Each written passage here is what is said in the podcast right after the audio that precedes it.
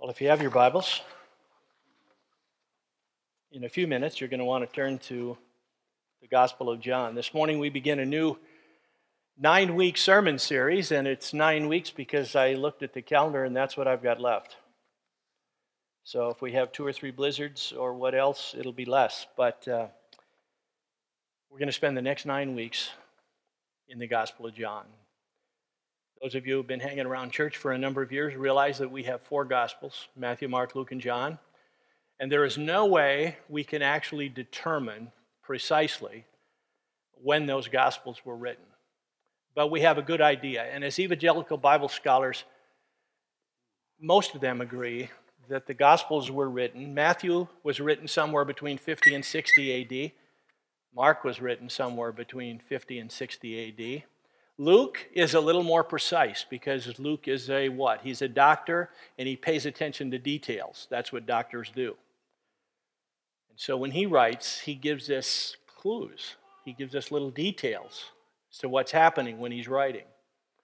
So Matthew and Mark are all somewhere between 50 and 60 AD. Luke was written in 61 or maybe 62. Or there's another group out there that thinks it was written in 63. But either way, it's a very narrow window. We understand when Luke was written.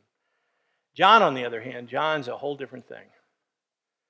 John was written somewhere in the 80s or 90s AD. So as we work our way through these, what could be all 21 chapters, although we're going to do it a different way than that, we sometimes will stop and pause and remind ourselves that what John is writing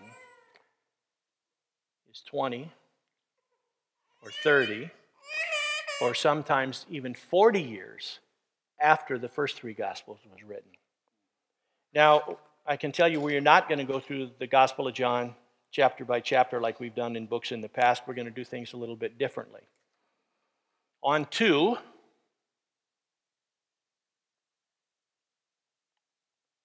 boy, now that we're recording this, I better live up to this.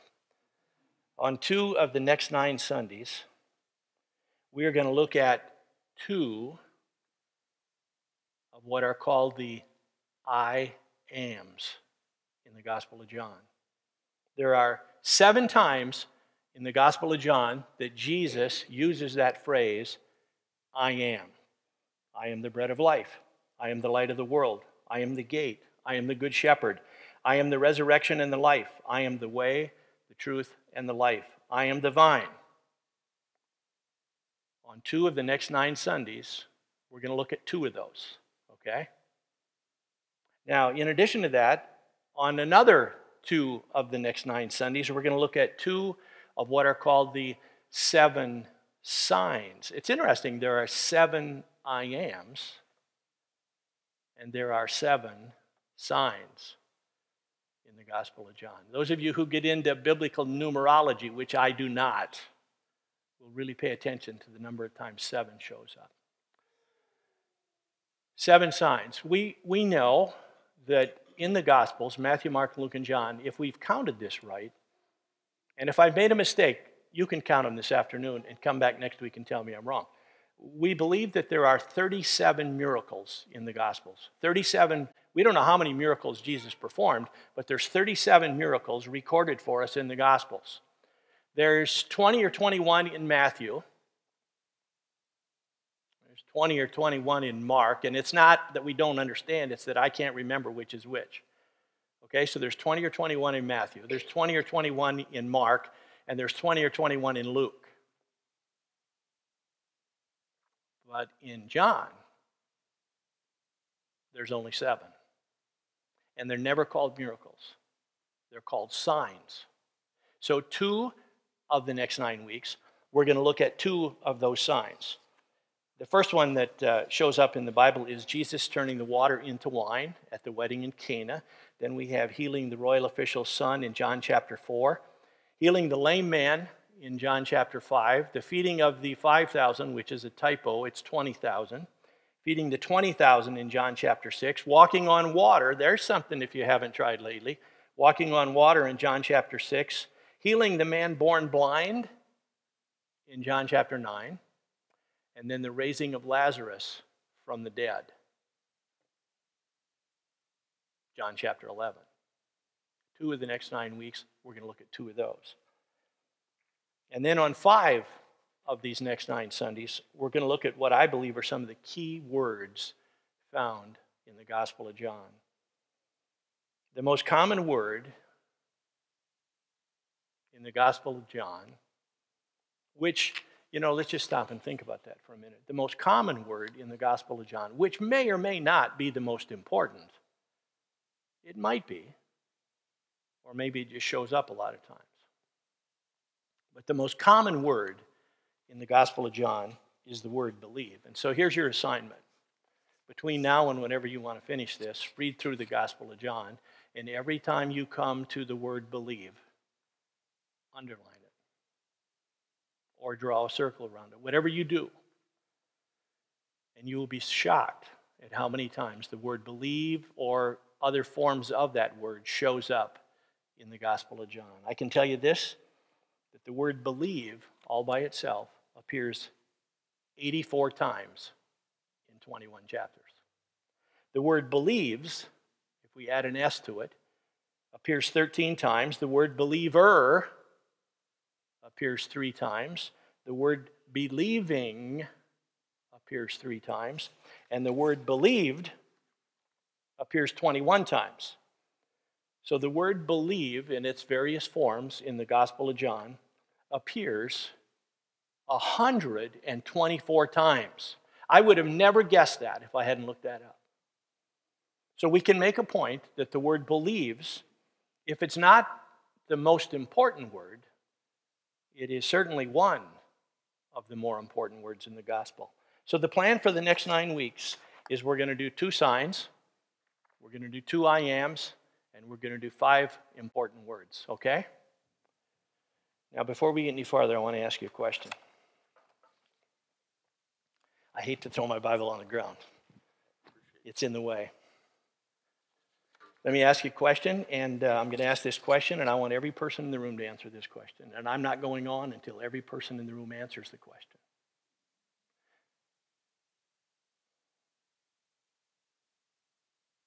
I don't want anybody to answer it out loud. But I want everyone to answer this question to yourself.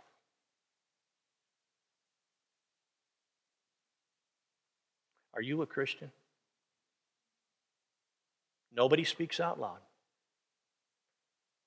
Are you a Christian? Really? Or are you just someone who comes to church once in a while? Now, we're going to refer back to that question at the end of the sermon. But before I go on, I want to give you time to answer that.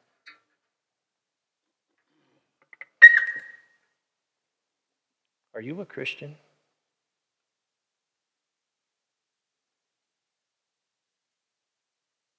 Or are you just someone who goes to church once in a while?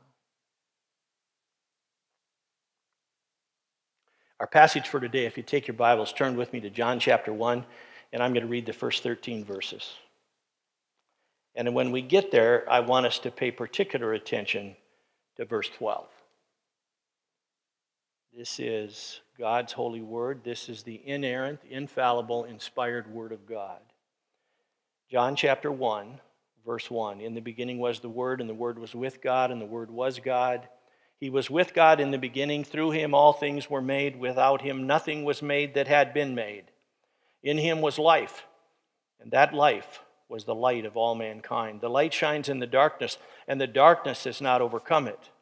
There was a man sent from John who's was sent from God, whose name was John.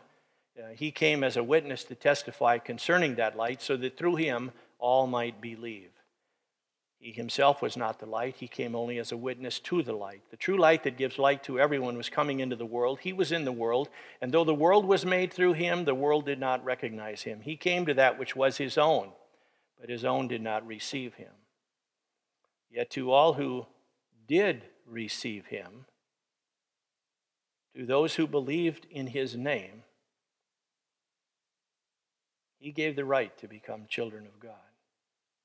Children born not of natural descent, nor of human decision, or of a husband's will, but born of God. Now let's just picture this. John is writing this in 80 or 90 AD. Evangelicals believe that Jesus was crucified either in 30 AD or 33, and I'm, I've shared my opinion on that. But either one, we are at least 50 years since Jesus was crucified. Could be 60 if he wrote this in the 80s and 90s, right? Are we tracking? You, are there any math majors in here? Okay, good. This is 50 or 60 years after this has happened. And John, through the inspiration of the Holy Spirit, is thinking back. He's thinking back. I can just almost picture him. He's picturing this in his mind as he's writing down for us, inspired by the Holy Spirit, some of what Jesus is doing. And John makes this comment Yet to all who received him, it's like he's watching Jesus. And I don't know whether this is taking place at a miracle or when he's teaching a parable or he's with a group of people or he's talking to the Pharisees or whatever it is. And John is saying, Yet Yet to all who received him, to those who believed in his name, he gave the right to become children of God. Now, if that doesn't make you preach and sing hallelujah, there's, you check your pulse. Yet to all who received him, to those who believed in his name, he gave the right to become children of God. Today, if you missed it, today's Super Bowl Sunday, the biggest sporting event in the history of the United States. It's the same thing every year. More than 114 million people have nothing better to do than to watch that television set for five hours. It's normally three hours and 15 minutes, but with the extra ads and everything, it'll be five hours, and I'll be asleep at halftime. But of those 114 million people who are going to watch the game, yes, I'm one of them. I watched the game in January of 1967 when the Packers beat the Chiefs in what was now called Super Bowl number one.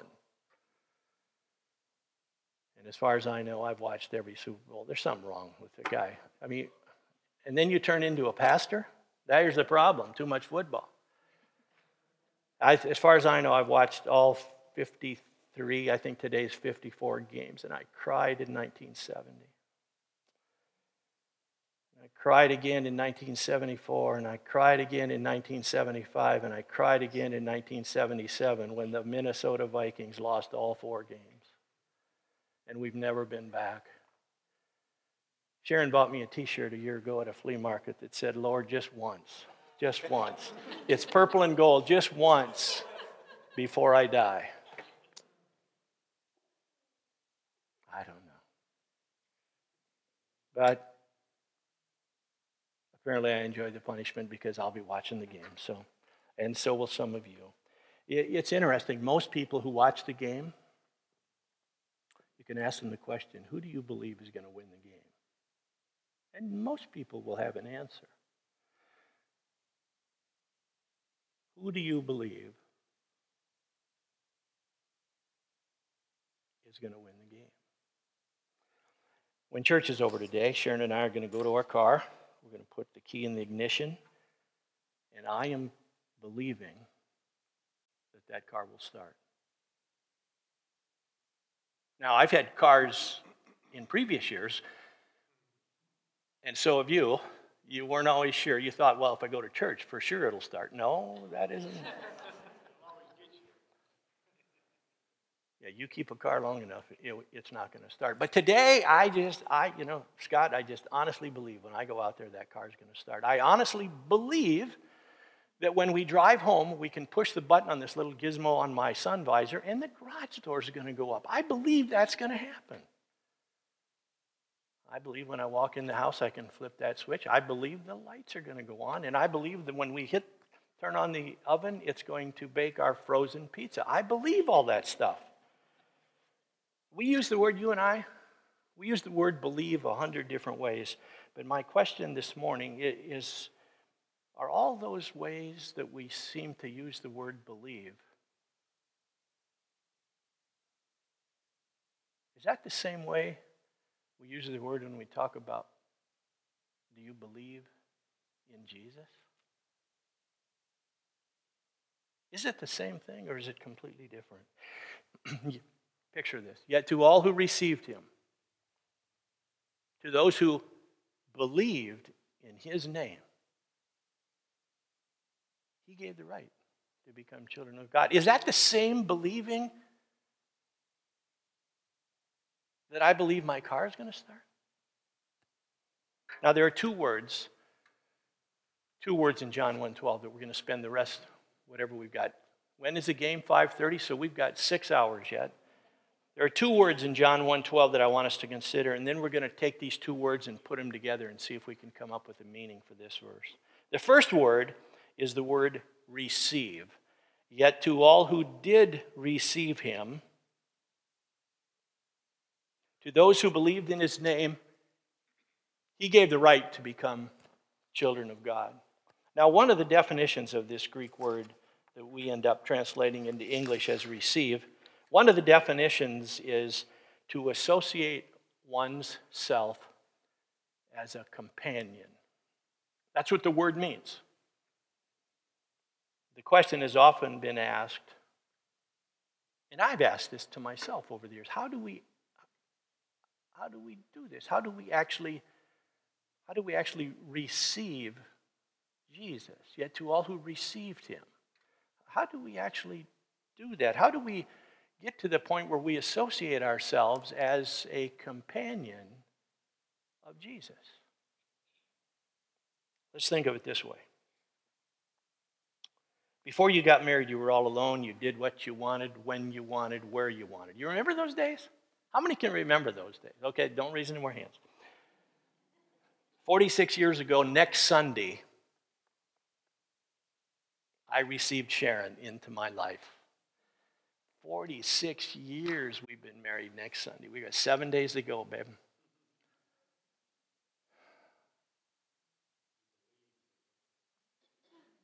I believe we're going to make it to 46. I'm not leaving the house all week. We're going to lock the doors. I received Sharon into my life. She received me into her life. We pledged to be companions till death do us part. But all of a sudden, on that day, 46 years ago, when I received Sharon into my life, everything I had changed. Everything.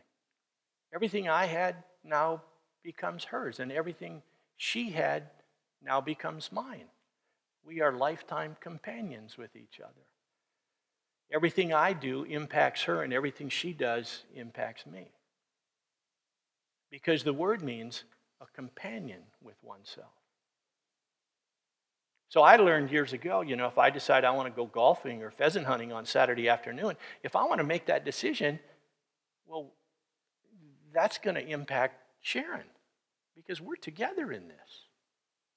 Or if she wants to go, and I've told her many times she's welcome to go, if she wants to go for a two or three or four or five day scrapbooking retreat, bless her heart, she can go. But she realizes, well, if she's going to be gone three or four days, that are you following with me? That's going to impact me. When I go to the Philippines for almost three weeks, I understand that impacts her because we are companions for life. When you receive a spouse into your life, when you receive a companion, it changes everything. And then we had kids. Everything changes again.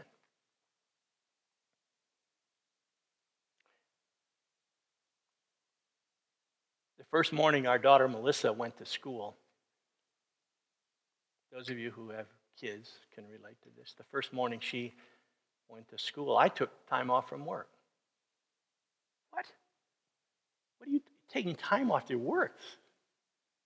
Just because your daughter's got her first day at school, you're taking time? Yes. I took time off from work and I went home and and uh, Sharon and I, don't make me cry. I went time, took time off from work so that Sharon and I could be there that morning and walk our little girl to the corner when that big orange school bus picked up to pick up, in our minds, the most important and precious little girl on the planet and take her to school because Melissa was a part of us and because we had received her into our family and into our life. Everything she does now impacts us as well. Are you tracking? Everything I do impacts Melissa and Sharon. Everything Sharon does impacts Steve and Melissa. Everything Melissa does impacts her mom and dad. And then Jeremy came along. It all happened again because Jeremy was also a part of our life. We, we received him into our family the same way we would receive anybody else. We're all together in this. And now all of a sudden I need to stop and think okay, now if I go pheasant hunting, it's more than impacting Sharon. Now it impacts the kids as well. And if, well, you know how it is.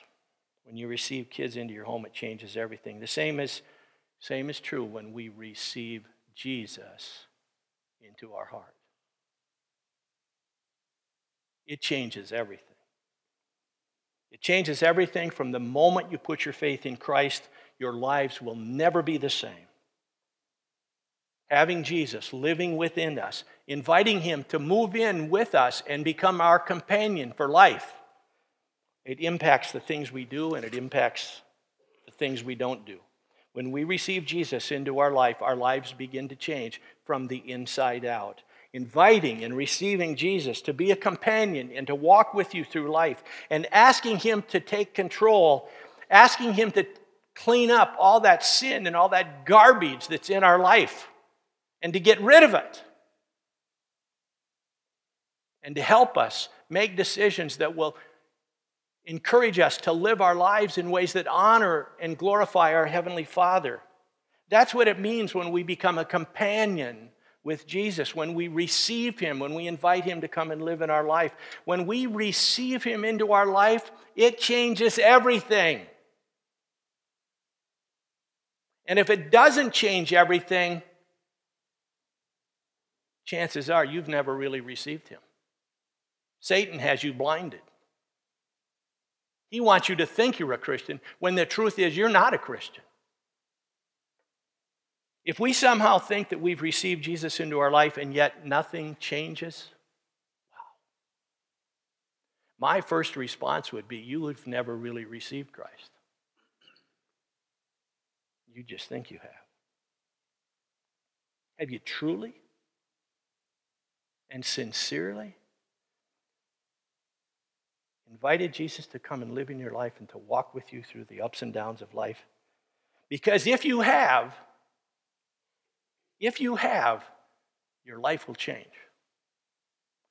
1 John 4 4 says this You, dear children, are from God and have overcome them because the one who is in you is greater than the one who is in the world. The one who is in you is greater than the one who is in the world. The one who is in you is greater than the one who's in the world. If you think you've invited Jesus to come and live in your life because he is greater than the one who's in the world, if nothing's happening, you better check your salvation. Yet to all who did receive him, to all of those who wanted to be companions with Jesus, he gave the right to become children of God. Second word, believe. Remember, in one time or another within the Gospel of John, the word appears 124 times. Now let's think about this word believe, and particularly what the word means in John 1:12. The Greek word here means to place confidence in. Yet to all who have received Jesus as a companion and placed their confidence in him, he gave the right to become children of God. I, as with many of you, have placed our confidence in Jesus, fully believing, absolutely convinced that Jesus is who he says he is. I believe that he is the living Son of God. I believe that he is the Messiah that the world was waiting for. I believe that he is the Savior of the world. I believe that when he went to the cross and shed his blood, that he paid the full price. He didn't pay just part of the price, he paid the full price. That song we sang, Jesus Paid It All, is from 1 John 2 2. Uh, depending on the Bible you prefer, your translation.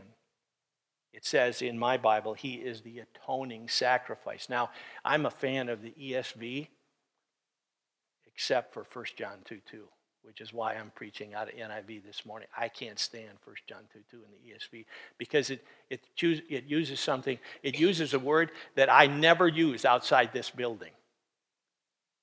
And I'd, I'd like to sit down sometime and talk to the translator and the editor of the ESV and ask, why do you put words in there that we never use? Propitiation. If we had a little quiz after church and we asked you to identify some of these words, most of us wouldn't even know what propitiation means, and I'm, I'd have to stop and think. He is the atoning sacrifice. And not only for ours, but also for the sins of the world. Now, let's, as we close, let's put these two things together receiving and believing.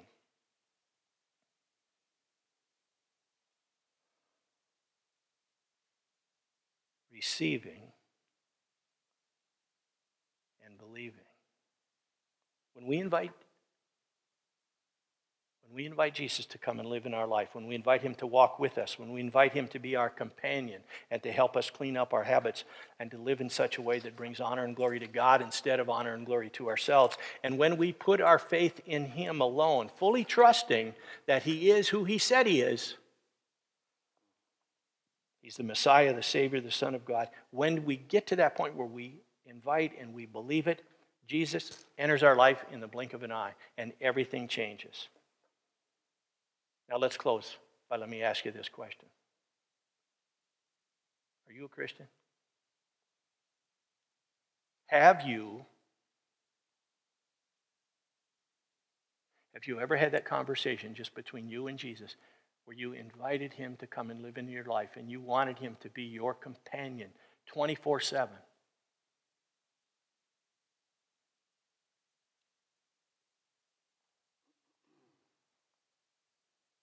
Have you ever received him? And the second thing is, do you believe in him? Really? You believe he is who he said he is? That he is the Savior? That he is the Son of God? That he is the Messiah that the world was waiting for?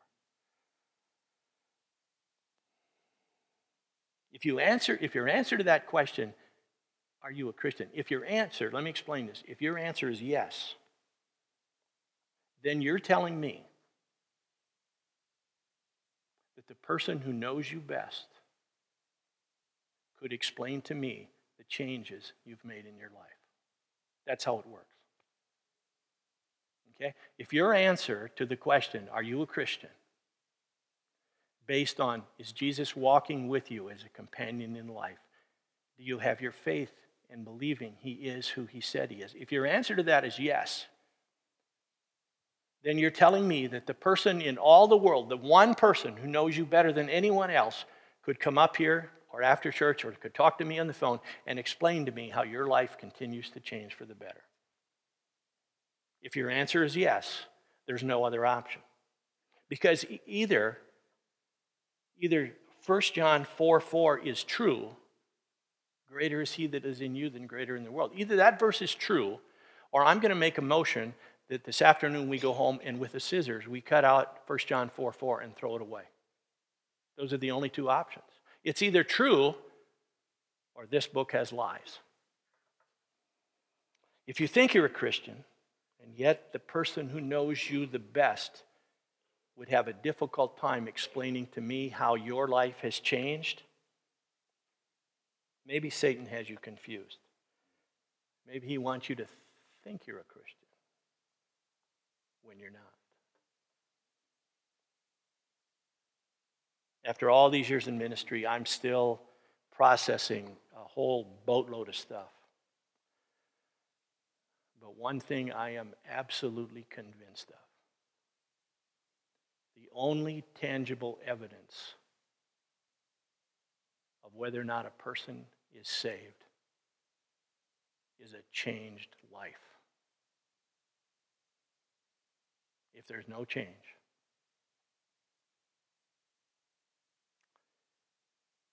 you need to check your heart.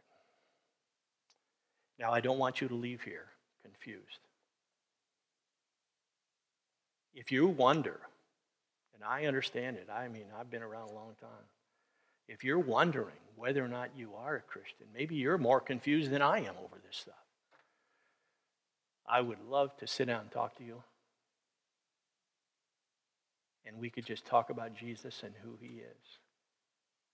So you can talk to me, you can send me an email, a text, smoke signals, whatever you want. Telephone, my number's in the bulletin. I promise you we'll find a time. Or if you don't want to talk to me, talk to the ushers, talk to one of them, talk to the greeters, talk to the deacons, talk to somebody. Just don't, don't go through life wondering. Our word for today is what? Hey, hallelujah. Our word for next week is not hallelujah.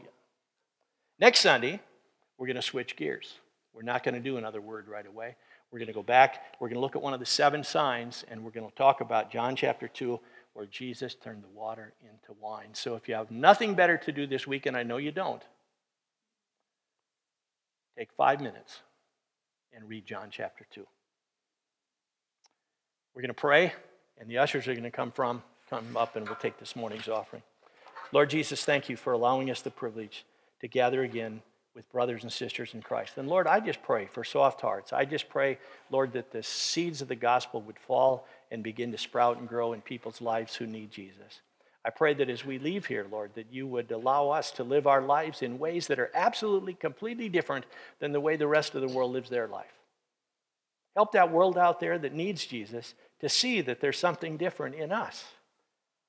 Lord, may we be the aroma of Christ. May we live lives that are different, visibly different. And Lord, we thank you for Jesus and what he did for us when he went to the cross, how he shed his perfect blood as the full and final complete price for all of our sin. He died, he was buried, and he rose again, and we look forward to the day when he's coming back. So, Lord, care for us until we can be together again next week. In Jesus' name we pray. And then, Lord, we, we thank you for this offering we're about to take. We thank you for each gift and for each giver. We ask that you'd continue to help us be good stewards of what you entrust into our care. In Jesus' name we pray. Amen.